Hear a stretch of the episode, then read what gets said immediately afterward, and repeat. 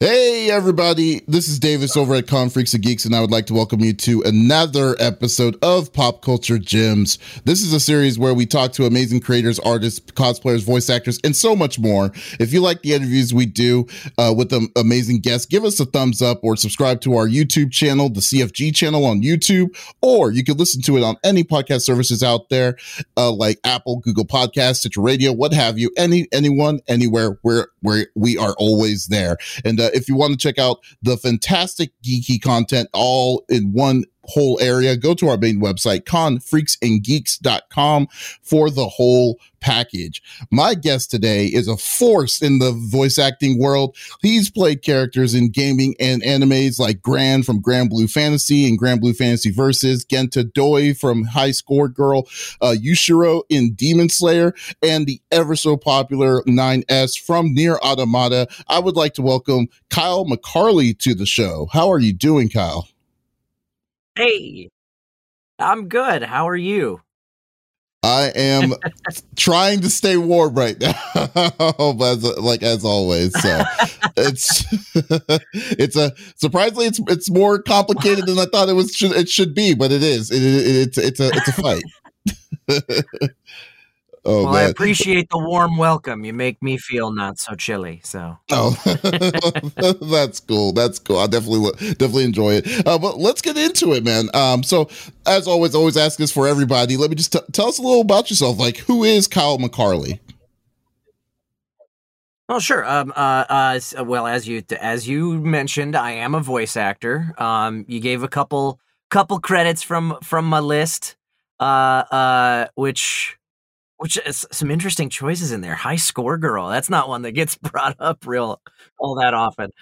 You know what's funny to me though, like like your voice is very distinctive. So like when I when I when I'm when I'm watching and listening, because this is the stuff theoretically when I when I go through the list, it's list of char- of game of series or games that I've played that I'm like, hey, that sounds like okay. sounds like Kyle McCarley. So yeah, so okay. so that, that yeah, it's like that's the little cool. game I like to play to be a little different, you know.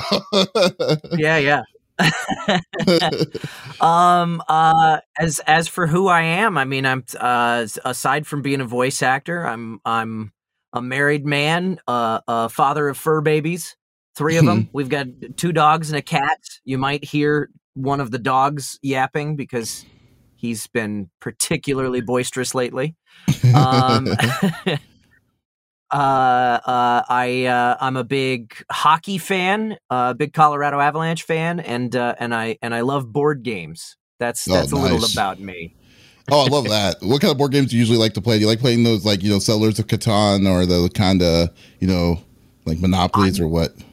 I am big on well, I'm definitely bigger on on the newer generation stuff, like the Euro gaming style stuff. But uh, I I was big on the party game type of things, like like mm-hmm. uh like One Night Ultimate Werewolf, or oh, yeah. or um Dixit was a lot of fun. Uh, I'm trying to think of some of our Bohnanza's one that we've been playing. We we were playing a lot pre-pandemic. Mm-hmm. Um, there's uh, just there's there's kind of an assort. It's a wide variety, but I was big on the simple, big group, 30 minute max playtime stuff and mm-hmm. uh, and and now on my Twitch channel, I do a, a board game show with some buddies of mine, and we've been getting into the more the the heavier like hardcore board game stuff, and I'm starting to appreciate that more. I for a long time I avoided that stuff, and now I'm kind of like, you know what?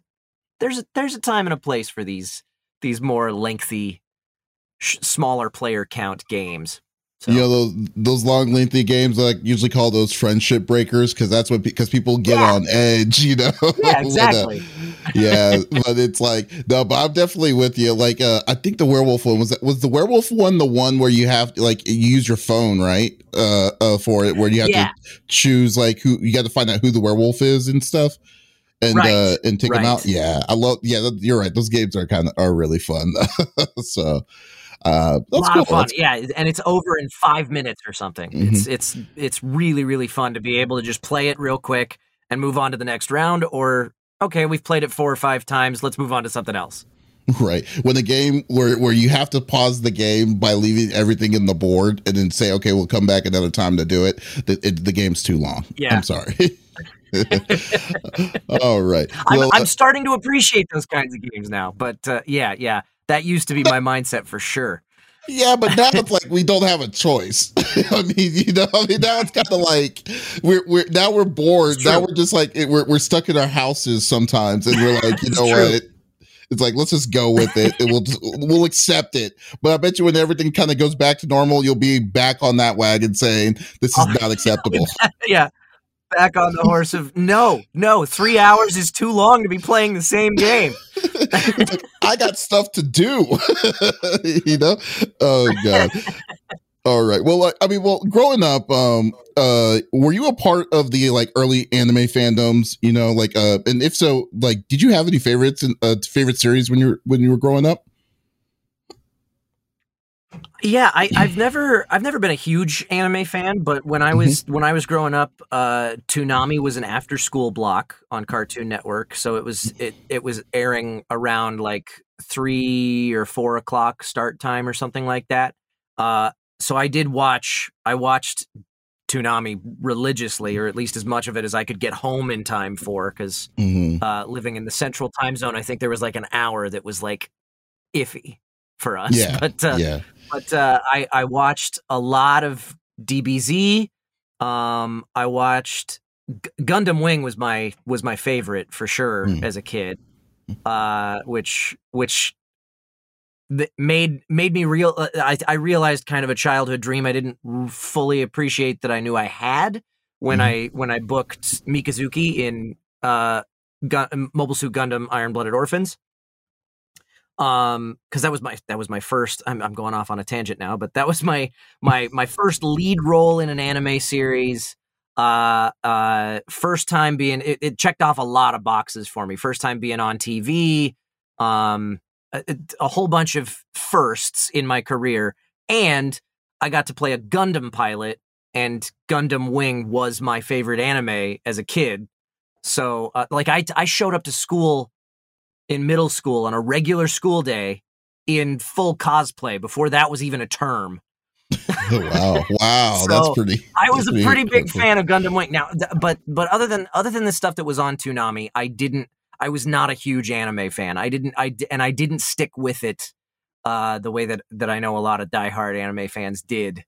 You know, back in that time, though, like I mean, but back in the day, like during that time, I mean, anime was incredibly sparse, though. I mean, like they It didn't was. even give it. yeah, so so like I mean, are, are, like I think in America, like our the window when it was like, you- I mean, don't get me wrong, anime's been around for forever. Like you know, uh, Akira, then you had like you Oh, know, yeah. BattleTech and all that stuff. But but when it was seriously, when there was more serious diversity when it came to anime back in that time, we didn't have it. Like like uh uh really Yeah. the opening of that Yeah. was like Dragon Ball and the Toonami block was where and Pokemon and all that stuff. But like, yeah, but uh no, I mean, but it- Broke into the mainstream. Yeah. yeah, yeah, yeah, yeah. So like, I mean, then when, like when you're saying, I mean, with Gundam, and then if Gundam is the one that inspired you to cosplay at school, which I have to say, give you kudos to, because I was like, man, you are more man than me to ever do that.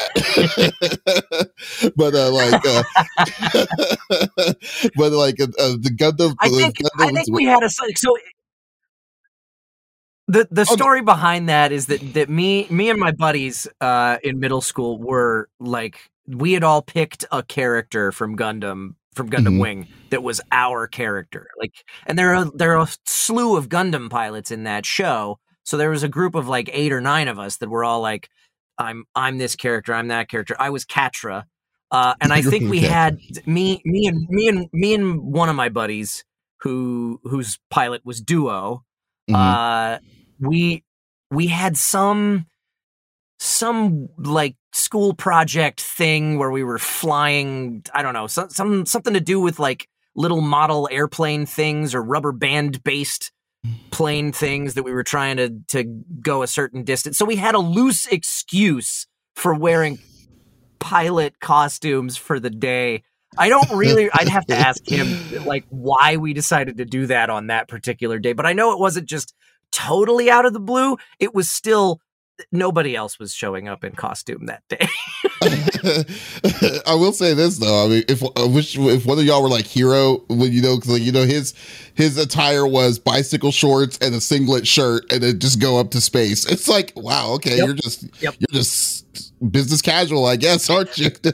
and I remember the the dress code. They the dress code at the school for some reason they had an issue with with my friend's duo jacket. Like he wasn't what? allowed to wear a jacket throughout the day. So he That's had, weird. he was like, "But it's part of my costume. I gotta wear." it's like, let me in. Not, not, not, not wearing that jacket. You won't. Oh, yeah, that, that's odd. That's very odd for them to. to I, I yeah, I don't. Again, I'd have to ask him what what exactly happened. He he's got a better memory than me. oh, that's so funny. Uh, but it's cool though. I mean, like, I mean, uh, what I love about that story though is the fact that you said, like, I mean, that Gundam kind of step made you the stepping, st- like, was the Iron Blooded Orphan was the stepping stone that was that kind of got your career more like more serious or more motivated to I do mean, more uh, more roles? No, I I was I was breaking in uh, to to the industry for sure, mm-hmm. but uh, but it was it was a big it was a big stepping stone into into bigger and better things because it was it was it was kind of a breakthrough moment uh, in terms of in terms of the the kinds of roles that I was booking. Because up to that That's point, awesome. I had worked on I'd worked on Durarara and Fate Stay Night and mm-hmm. uh, and uh, Your Lie in April. I think I was actively working on when I booked Gundam. So I was I was working on a few projects here and there, but always as supporting characters. I I mm-hmm. I'd never gotten like that was the first lead character that I had that I had booked. So it was it was a big breakthrough in moment in the career for sure.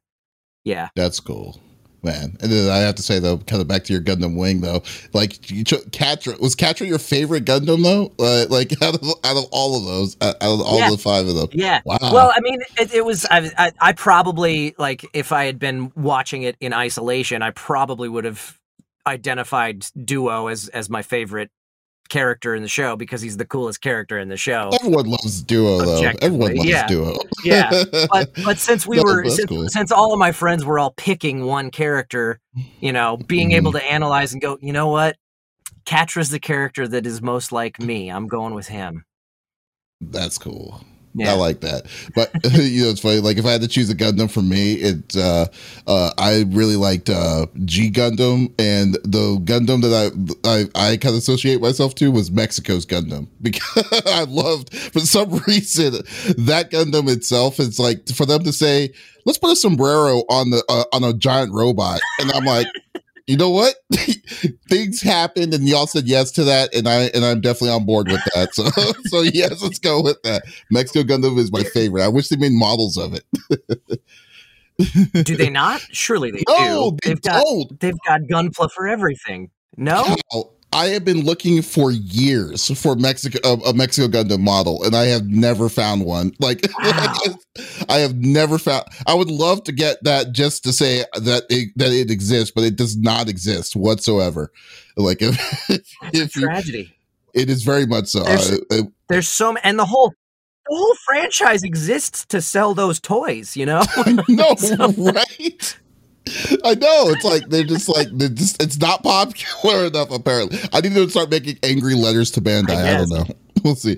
And uh I uh I popped into your Twitch stream yesterday like uh, uh randomly and just and I'd have to say like Okay. There was so much mayhem with your friend when you were playing uh alien yeah. uh yeah. aliens. And uh well first off, what game was that? I never I never saw that game uh, that version of aliens before. Was that so so you you tuned in uh, to my Thursday night broadcast, which is uh, which is the Quarren stream. We started doing it during during the pandemic mm-hmm. with nothing better going on on a Thursday nights, and it's just me and my buddies playing a variety of multiplayer video games. Started out as the co-op Quarren stream because it was just four of us, so we were focusing on co-op games. Uh, mm-hmm. Which Alien Swarm Reactive Drop was the game we were playing. It's free to play on Steam, um, and it's mm-hmm. like five or six or ten years old at this point. I don't know. We we end oh, up going. Wow.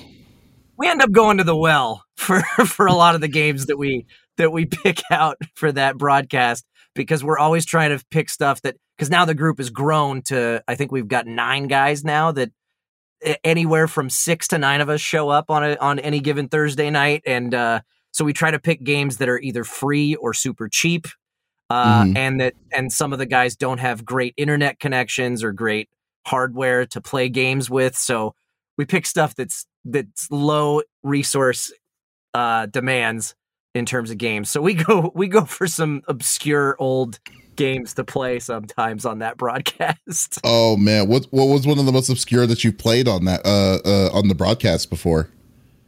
Uh gosh, the first one that I that I want to mention is regular human basketball.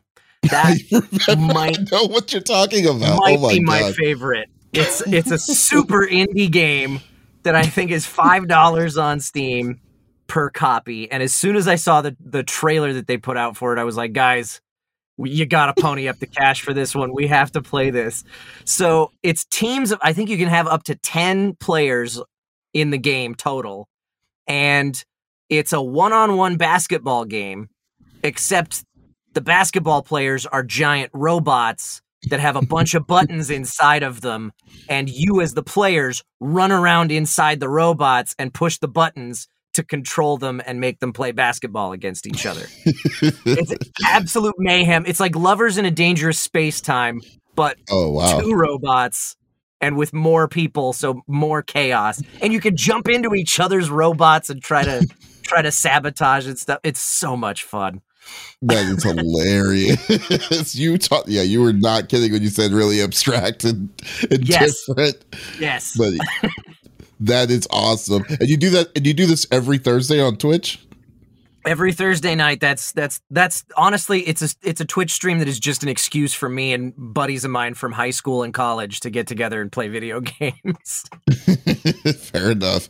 Doesn't take much to get uh, to have that nowadays, but still, it's it's all good. that's awesome. Yeah, I definitely enjoyed I enjoyed watching like the craziness when y'all were trying to like I think y'all blew yourselves up, and I was like, what is going on? Why oh, that, just like all this stuff? That happened a lot last night. Yeah, yeah. Alien Swarm was a game that was designed to be a four player co op game. And they at some point added eight player support. So we were playing with seven people on maps that were designed for four with oh, more man. aliens swarming us. So it's just it's just utter chaos. that is so funny. That's great.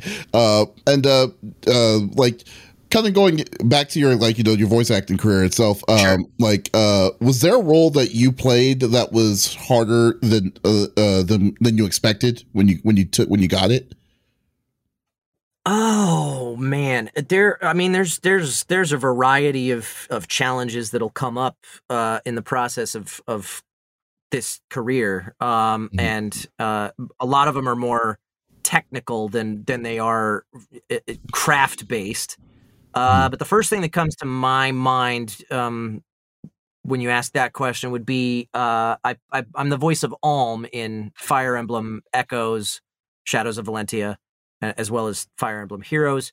Uh, my first session for that character, I don't know if it was the way that, that some of the lines were written or or what it was, but for the first hour or so, it, every time you're playing a new character, there's mm-hmm. there's a feeling out period where you're trying to like settle into like what what is the head space for this character? What makes this guy tick? And and what are what are his character trait his defining character traits? You kind of figure that out as as you go along in the in the early stages.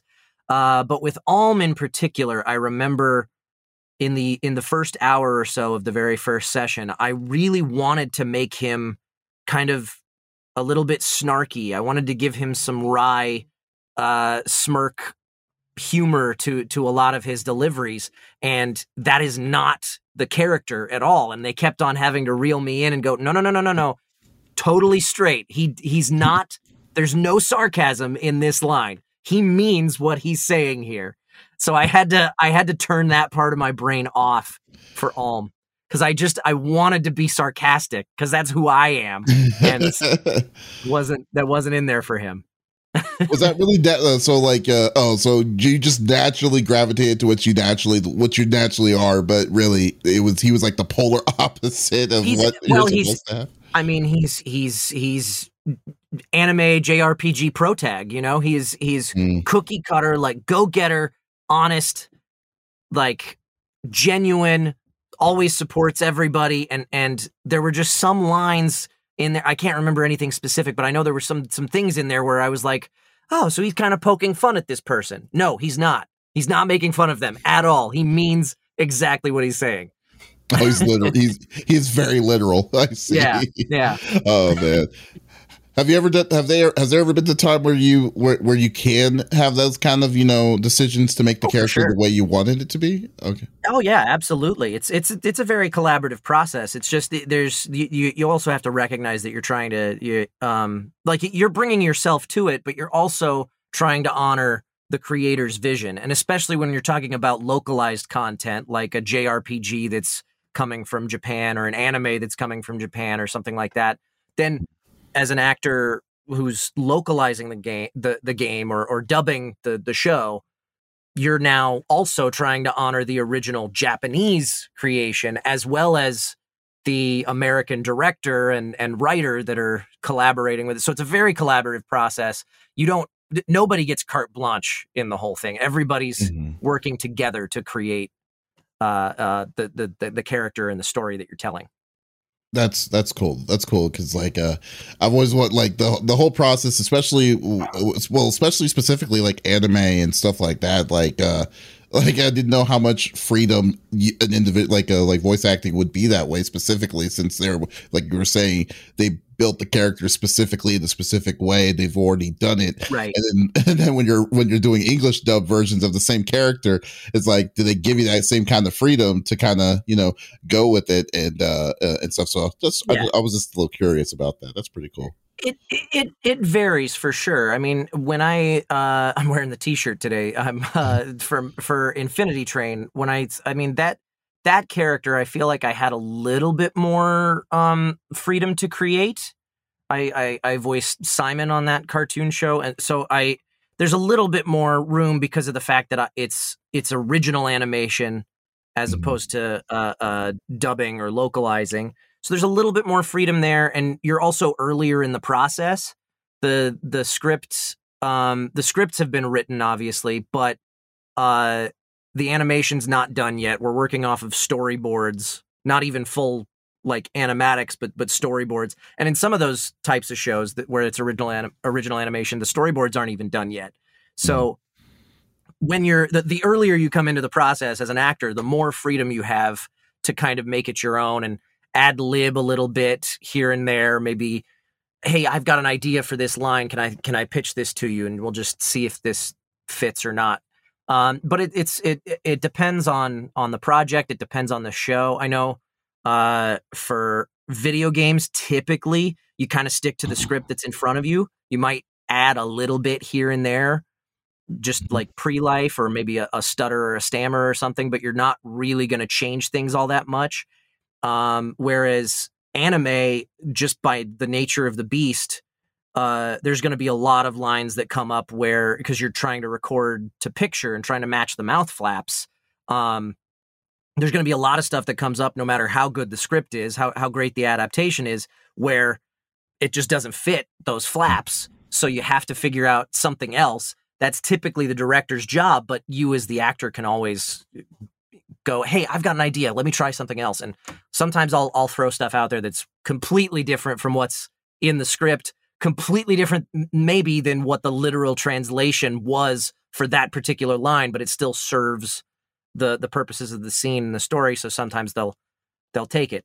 Oftentimes they won't, but you know, it's it's kind of it's it, Yeah. it varies from project to project. I guess is the point that I'm trying to make. It's better to ask for forgiveness than to ask for permission. I, I Right. understand. Definitely understand that. Yeah. and uh, I mean, and uh, to you, uh, like, uh, is there uh, is anime voiceover harder than gaming or vice versa? Uh, uh, and uh, if so, like, why? it's it's different. It's just a completely different animal. Um, uh, because it's it's it's anime acting for a dub uh, whether anime or or live action dub. I do a lot of live action dubbing as well. Um, that's very technical because of the fact that you're trying to make sure that it looks like the person on screen or the character on screen is saying what you're saying and they and that's already been locked you know the picture's already in place usually so having to fit within uh, someone else's performance or somebody somebody's animation adds adds a little bit of a, a left brain element to a typically right brain field of of creating stuff. So it's it makes it more tech. It's definitely more technically challenging. Mm-hmm. Um, uh, but uh, but uh, but then at the same time, video games, um, they're they're the the script, just the nature of of the medium. There's a whole lot of stuff that isn't necessarily sequential order. So you could be jumping around from because the player could play things in a different order. So there's a whole bunch of stuff that that can come in at various points in the playthrough and trying to figure out, especially if your character goes on a big arc throughout the story, being able to to find nuance that fits in any situation, no matter when the player might happen to get there. Um, and uh, and then also d- depending on projects, I've I've worked on some video games where just because of the way that the that the production is being run or the, the way that the game is structured, I only see my character's lines in the script. I don't know context for for oh, where oh all that stuff fits. So that that poses a whole different set of challenges. Uh, so it's just it's just different. Oh man, like I would even know how. So like, how do you even adjust for that. Those are kind of situations where it's just your you your line specifically. Like so you Well, in a situation like that, you you kind of like it's it's funny because it's it's not uncommon to have that when you're auditioning for projects. Mm-hmm. And in that case, you want to make specific choices so you you kind of make up your own context for the audition and and add your own flavor to it. And it could be completely off base for what the actual context is in the in the project that you're auditioning for. But because you make a specific choice you stand out better than if you play it play it safe and do something generic. When you're in a, an actual work environment and mm. all they're all they're giving you are your lines i mean the first thing you can do is ask mm-hmm. you know what's what's the situation here? What's the context? Why am i saying this? Uh you can infer some things from you know context clues like based on the line okay i know i'm talking to this character. I know what what like based on you know we're we're not far removed from the last line. I kind of know where we're at. I can assume where this fits into the conversation. But mm. as a general rule you do play it a little safer there and and give performances that are a little bit more generic and a little bit more this will fit no matter what the context is oh, and oh, that's wow. a decision that's a decision that the director has to make too, where they're like, because I've I've directed projects where I'm like, I don't know what's going on here. Give me a couple ideas and let's see, and then I'll listen to to the take and go, okay, that's the one that's going to work in more situations. We'll go with that one. that's cool. That's cool.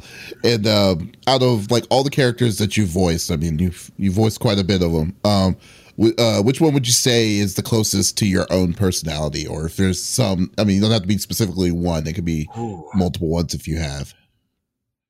Oh man, that is such a hard question to ask. I mean, like his every every character I book is is has got to be somewhere inside of me. I I think because otherwise they would have given it to somebody else.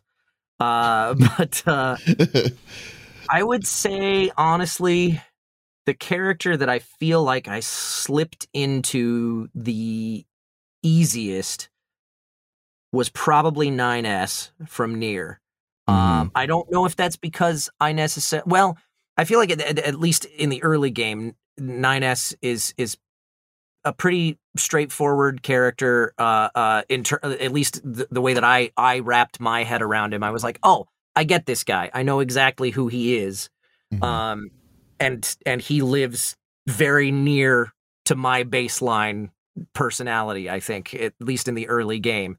Uh, and then he goes on a on a very interesting story arc throughout the course of the game, and and kind of ends up somewhere completely different. But you know, we all none of us are two dimensional people, so we all mm-hmm. we, you know we we have experiences that are that are outside of the baseline all the time. So I, I think uh, that uh, I, I I don't know.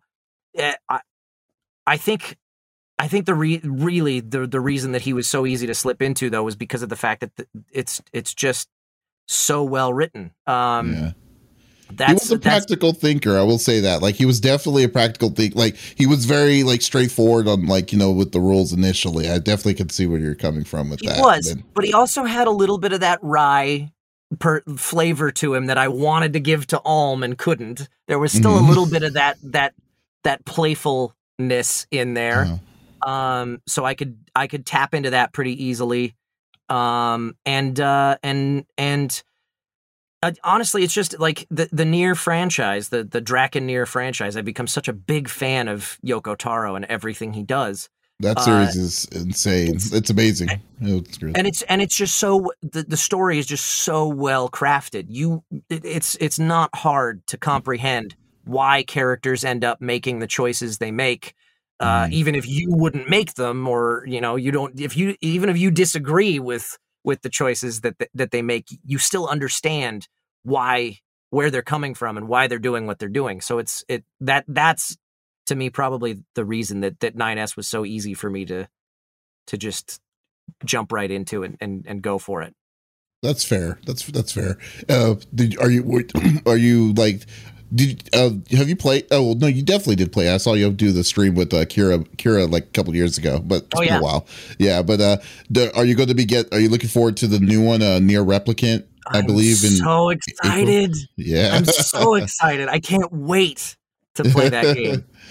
Man, it's like uh, it's like uh, it, it's weird because like when NieR Automata came, it, it didn't really you know have a lot of fanfare when that came out but like the people who did play it, like I mean, I've played them because I played the original one, I played Drakengard and all that stuff. Uh, it's just like I don't know how this game cannot be like a ma- it's it, it's pretty much a borderline masterpiece in my opinion because with the music, the the style, everything like you were saying, Yoko Taro was uh, was great. Plus, which all I mean, what you and your cast, uh, like Cherami, you, uh, Kira, like it added to it was just a really good experience uh, overall. So like uh, like Thank I think, yeah, yeah, no problem. But like, gotta give props to, to, to give props, you know.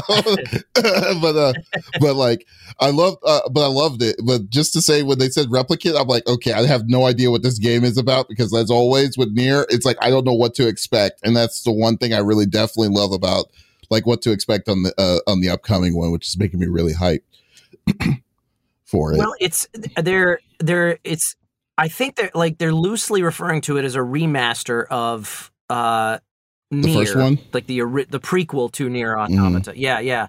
But um, so like I've I've learned a lot about this franchise from from my fans and from having now gone back and played through some of the because Automata was my first experience to the whole franchise. I played through uh, like after being in it, mm-hmm. I then played through the whole game. I fell in love. I went back and played original NieR or some of it, I went back mm. later on. I went back and played Drakengard three. Then I and and came back to the rest of original NieR or vice versa. I don't remember. Anyway, I played through those two games as well now. Um, but the the the the the story behind NieR Replicant version 1.22, whatever the hell those numbers yeah. are, they're in the official title. Um, it's uh so back when the the first NieR game came out in Japan Mm-hmm. The main character, NieR, was Yonah's brother. It was a young man character. And oh, for okay. whatever reason, for whatever reason, they decided when they ported it over to the US that the US audience wouldn't relate to that young man protagonist uh, as well, or something like that. So they decided to make him the father figure. They made him Father NieR instead. So there's two different versions of the original NieR game uh, and I think Japan ended up with both of them at one point. I think they ended up what? putting out. Uh, so there was NieR Replicant, which is brother mm. NieR, and then there was mm. NieR Gestalt, which is fa- Papa NieR, Father NieR, which is the one uh, that we got in the states. Mm. Um, the that was one of the PS3, right? Like the old, Yeah. the original one. Okay, Right. okay. So NieR replicant version 1.2234 whatever. Uh, Mm-hmm. that is a remaster of NieR replicant the original release and I think they've added some new stuff to it as well cuz they just put out like 9 minutes of new footage today on Twitter yeah, on the yeah. game and and watching it I was like that seems like it's a little different from how that played out in the story in the version of NieR that I played through. I don't So- remember the original by the original. It's been so long for the first one, but uh, Yeah.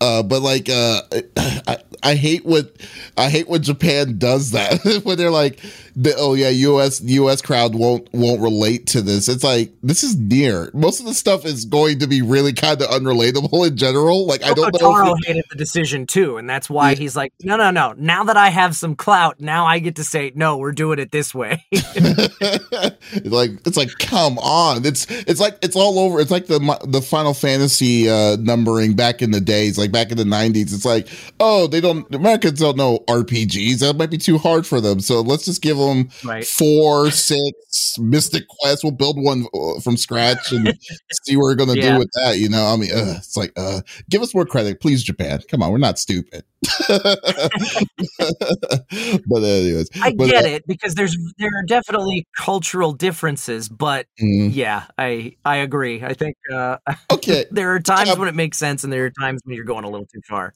Okay, there's a difference between like saying, okay, this wouldn't make sense in an American's uh, thing. More like if it's like something that's specifically like a cultural thing in the country of Japan, or if it's taking place in Japan, and then it's like it makes sense Right. to them, but wouldn't make sense to us. I can understand that, but they're making fantasy Right. worlds and they're making these decisions of like saying, oh, they won't understand the specific dragon on what like where he's coming from. It's like there's no such thing as a real life dragon. Why are you making that decision for us already? You know, it's like there's no there's no I think, I understanding think it's just it. it comes it comes from it comes from a financial place, right? It's it's the decision of like, well, more people will buy it in in America if there's less of that fantastical element. I mean, that's not the case anymore, but you know, Right. 20, 30 years ago, maybe they thought, nah, th- that fantasy stuff is too nerdy for Americans. We got to we got to water it down. I don't know.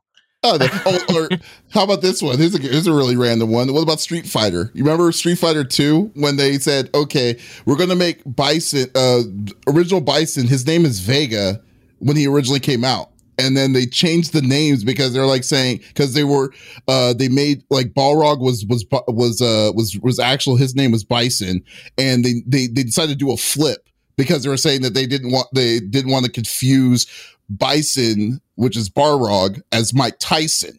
And I'm like, that is the most pettiest thing I've ever heard. like. Why would So you do dumb. that? Yeah. Yeah, it's like I mean, it's like those kind of decision making is like, it- but you kept the names, but you just changed it in circulation. It's like okay, Yep. but it's just funny. I'm just saying, people are weird. That's where it comes down to. Yeah. Uh, Yep. All right. Uh, and uh, I didn't know this uh, until recently, but you also made like you know you also were, uh, are a part of doing like you know script adaptations for like you know Crunchyroll series. Um, I've been like fascinated by that process by adapting scripts like you know from Japan uh, to the U.S. And uh, since you've done it firsthand, I just kind of want to get your take on it. Like, how involved uh, do you have? Uh, do you ha- uh, do you have to adjust the script? Since like I'm sure there are situations that are not directly you know translatable, like translatable. Oh yeah. So um, I I I I got into script adaptation uh, adaptation because working as an actor, I worked on one too many projects where I was like, this script is bad, and I want to be part of I want to be part of the solution to the problem.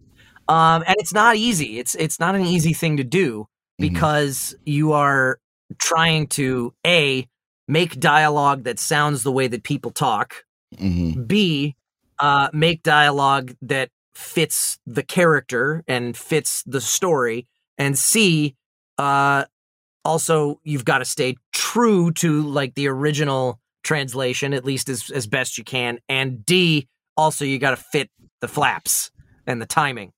So there's a whole lot that goes into it. It's I think it's I think it's extremely underappreciated. I I, I think uh, as as far as um, dubbing goes. Uh, and honestly, with with video games as well, when you're localizing a game, but uh, that that I think all of that adaptation is done in house at the mm-hmm. studio with somebody who's hopefully paid appropriately for it. Um, but uh, but uh, when it comes to anime, like I think the writing, the, the script adaptation is first, second, and third in order of importance for mm-hmm. uh for a dub. Then comes the acting and the directing and the engineering and all of that stuff, which all of that stuff is important to to making a good dub. But uh, I I feel like a, a great actor, a, a great script can make a bad actor sound pretty good, and a great actor can only do so much with a bad script. Mm-hmm. So I, I think that the script is is a number one most important piece of the puzzle. Um, Very underrated. You're totally right about that. It's extremely underappreciated and and and underpaid. Um, but, uh, but as as far as uh, how it how it goes, it's it's uh, I I uh, the the, the process kind of goes where somebody has already done a translation, somebody mm-hmm. who speaks both the the original language and and the and English or at least some English enough English to get to convey this is what they're saying literally uh they put that down first and um sometimes all I get as as the script adapter is the the subtitle script basically which mm-hmm. is an adaptation this is something that I, I don't think a lot of fans totally understand I think some fans think that if they're watching a subtitled anime, they're getting something that's that's more true to the original meaning. Mm-hmm. But that's not the case. It is it is also an adaptation because it, it's just with a different objective. When we adapt stuff for a dub, we are trying to localize a little bit more of the cultural stuff, but we're also trying to fit that timing. When somebody's adapting for a subtitle, they're trying to keep things brief enough to where you can read text and still see what's happening on the screen. So they're they're summarizing things for you in a subtitle adaptation. So it's not it's not the true uh, translation any more than than the dub is. Um, so anyway, I I work off of a translated copy of the script and I go through and I and I watch what's happening on the screen and I try and you, you have to speak it out loud kind of sort of in the the the character so that you kind of get a feel for how they uh how they they sound because you don't want an old man to to say words that sound like a teenager or or vice versa um right. so you kind of like i kind of put on voices that are kind of like if if i'm writing for the young anime female pro tag i'll kind of i'll kind of do something like this while i'm blah, blah, blah, blah, while i'm saying the lines out loud and I, I'll preview it once, just watching the Japanese. I'll go back and play it and, and like I'll look at the, the, the translation while I'm watching it. Um, and I'll always watch an entire episode with the translation next to me before I start adapting. Uh, and then I'll go back and play the line and say out loud the first thought that comes to my head on will this sometimes it's like it's literally what the translation column says let's see if that will fit and if it does mm-hmm. great we'll move on if it doesn't, then I'll try and add some stuff to it. Or if it sounds a little bit, you know, not entirely the way that people speak, I'll try and finagle it and change word order or, or sometimes completely throw it out and write something new. Uh, right. And you just kind of wow. go go line by line until you've got the whole script done. Wow, that sounds like a very strenuous, strenuous process in my imagine, especially since like I mean, it's, series. It's like pulling teeth. It's it's yeah, it's it's it's it's thankless. It is not a lot of fun. It is solving a puzzle, and it can feel rewarding when you get to the end of it. Uh, mm. In my experience, most of the time it doesn't. It's just like it's it's kind of like, oh, thank God that's over. All right, on to the next one. Oh god, that sounds oh that sounds horrible. just like you just I don't just I don't do it a lot. I I really I like I I'm I'm I try to be very picky about what what projects I take on now as as a writer because it's it it takes a lot out of me and and oh. kudos to the folks that do it on a regular basis. What uh what series have you done done that process in?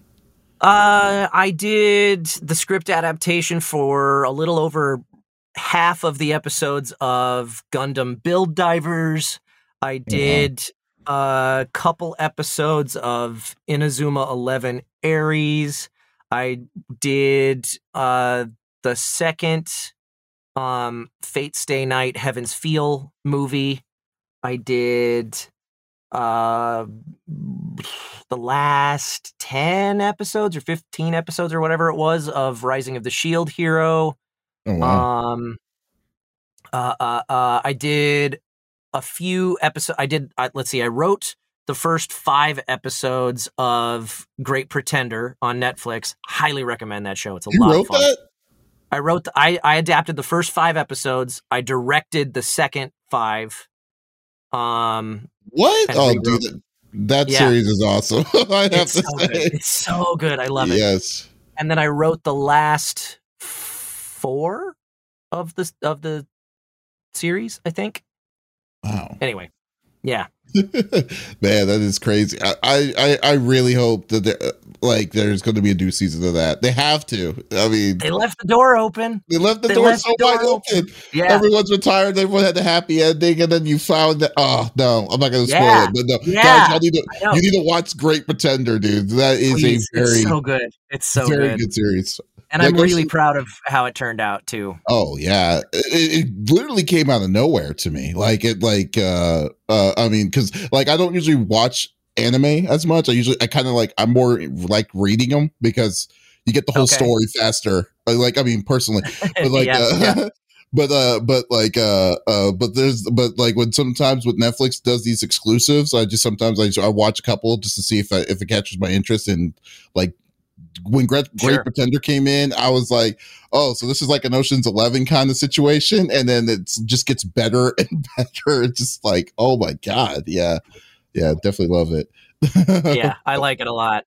Oh man, that was like one of my picks for last year's, uh, well, second seasons, I would say. But uh, uh, okay, got one more question for you, and this is actually kind of funny, and it, uh, because uh, Okay. like like we said before, yeah, I saw you do the stream with uh with Kira uh playing uh NieR NieR Automata uh, a couple years ago, but like, and I talked to Kira specifically like not that long ago uh, on this, and she told me that one of her regrets was that she was not able to get you to do a 9s cosplay with her as 2B. Like I was wondering, what would it take for you to make that that uh, happen? I mean, you don't want a sad Kira Buckland. Come on, Oh. That's true. You don't. yeah. Oh, uh, uh, you know what? Let's let's get everybody vaccinated, and uh, and and that's that's my big wish for the year or the next two years or however long it takes. Get everybody vaccinated, and uh, and and we'll talk. oh man, okay. You know what? I'm gonna I'm gonna send that to Kira too, uh, so so we can see if we make that happen. She said she tried. She tried Yeah. a lot. She tried to choke. She's like she gave you a choker or something, She and I'm like, She Oh. did. She did, and my dog ate it not that long ago because it was hanging on.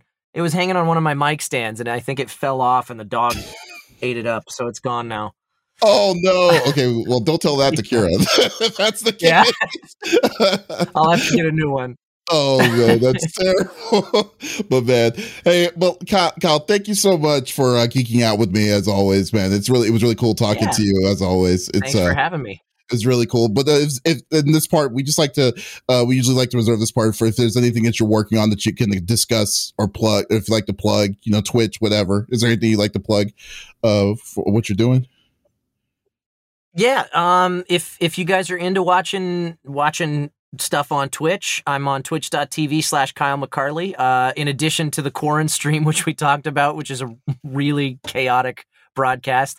Uh, I play board games on Friday nights. So tonight, actually, as we're recording this at 7:30 Pacific time, I play board games in a very interactive show called The Board and Barrel with some friends of mine. And on Saturdays at noon Pacific, uh, I play games pertaining to my voiceover career, uh, stuff that I've voiced or or stuff that is a prequel to the stuff that I've voiced in the case of Drakengard Three, um, or NieR. Uh, so Oh, yeah, cool. yeah, Uh, um, oh, and and stuff that I'm working on. Uh, uh, what can I talk about? I, I can talk about oh, Monster Hunter Rise comes out next month. I am the voice of Buddy Handler Iori. And um and I think Mr. Osomatsu season one is finally coming out on Blu-ray next month as well. I think it's next month in March. They're finally uh, putting out season one. I've been working on Mr. Osomatsu for the past worked on it for three years dubbing it, and uh, and and we announced the cast back in August 2018, I think, at, at a convention. Is that and, the one uh, with the with the siblings, like the sextuplets? The sextuplets, yeah, yeah. Yeah. Oh my god, I it's totally a forgot very about funny show. It's a very funny show, and I'm so glad that it's finally seeing the light of day in some capacity. Yeah. That is what what took like was like was it a limbo or something? Like why did it take I, so long? That's crazy. I, I couldn't I could not begin to speculate. I, I think it had something to do honestly, uh, my theory, I'm probably saying more than I ever should, but mm-hmm. my theory is that the they decided Viz decided to to do a big show of it at that convention. What convention was that? Anime Anime Weekend Atlanta. That's where we were.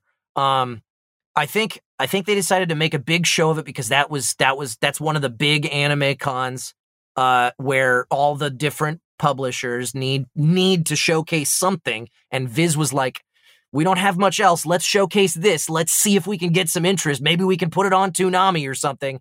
And it didn't pan out for them, so they just kind of oh. shelved it for a while. We didn't work on it for like ten months at one point, and then we came back to it.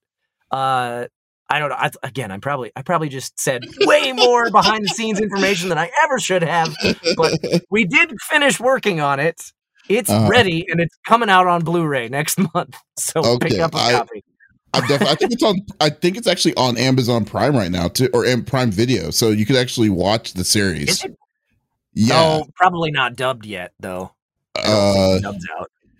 Uh, the first season? Oh no, you know, you're probably right. Yeah, you're probably right. Is that you probably care. just the subtitle? Yeah, yeah. Uh, gonna... the, yeah, the, the the Blu-ray is, I think, the first time that the dub is seeing the light of day. Jeez, they need yeah, they need, they need, to get back on that. I didn't even know that you like the the uh, the, the man. Yeah, I need. I'm, I'm, yeah, definitely go check out his Twitch. His Twitch is crazy. It's fun. It's definitely fun. It's definitely good to watch. Uh, Thursday did, nights are absolute chaos. uh-huh. the, the, Saturday though, like, uh, you, did, like, have you played your character like in like you know Granblue Versus and stuff like that? Like, have you done that? I've yet? I've played through the story of I've played through the story of Granblue Versus, uh, Granblue Fantasy Versus. I played through 13 Sentinels, Aegis Rim not that long ago. Mm-hmm. Uh, uh, let's see what else. A very uh, underrated God Eater game. 3. Yeah. Oh, it's so good. Mm-hmm. Um, um, um, and then a lot of the NieR franchise, Fire Emblem. Uh, uh, uh, yeah. And now I'm making my way through River City Girls, kind of trying to bridge the gap between 13 Sentinels and Monster Hunter coming out. So Fair enough, man. That's great, man. It's always awesome. Hey, well, anyways, once again, thank you so much, Kyle, for stopping by. I really appreciate it. Uh, yeah. And uh, yeah, and uh, guys, thank and uh, thank you for listening. As always, you can always check us out uh, on any podcast services out there uh, at the end of, uh, of each week to check out each episodes and hear hear awesome people like Kyle on pop, uh, pop pop culture gems, or go to our YouTube channel, the CFG channel, to watch the video format of this. and just all you have to do is just give us a like or subscribe to the channel, and you will not miss any further episodes. Well, this is Davis signing off from Confreaks and Geeks, and y'all take it easy. Perfect. All right.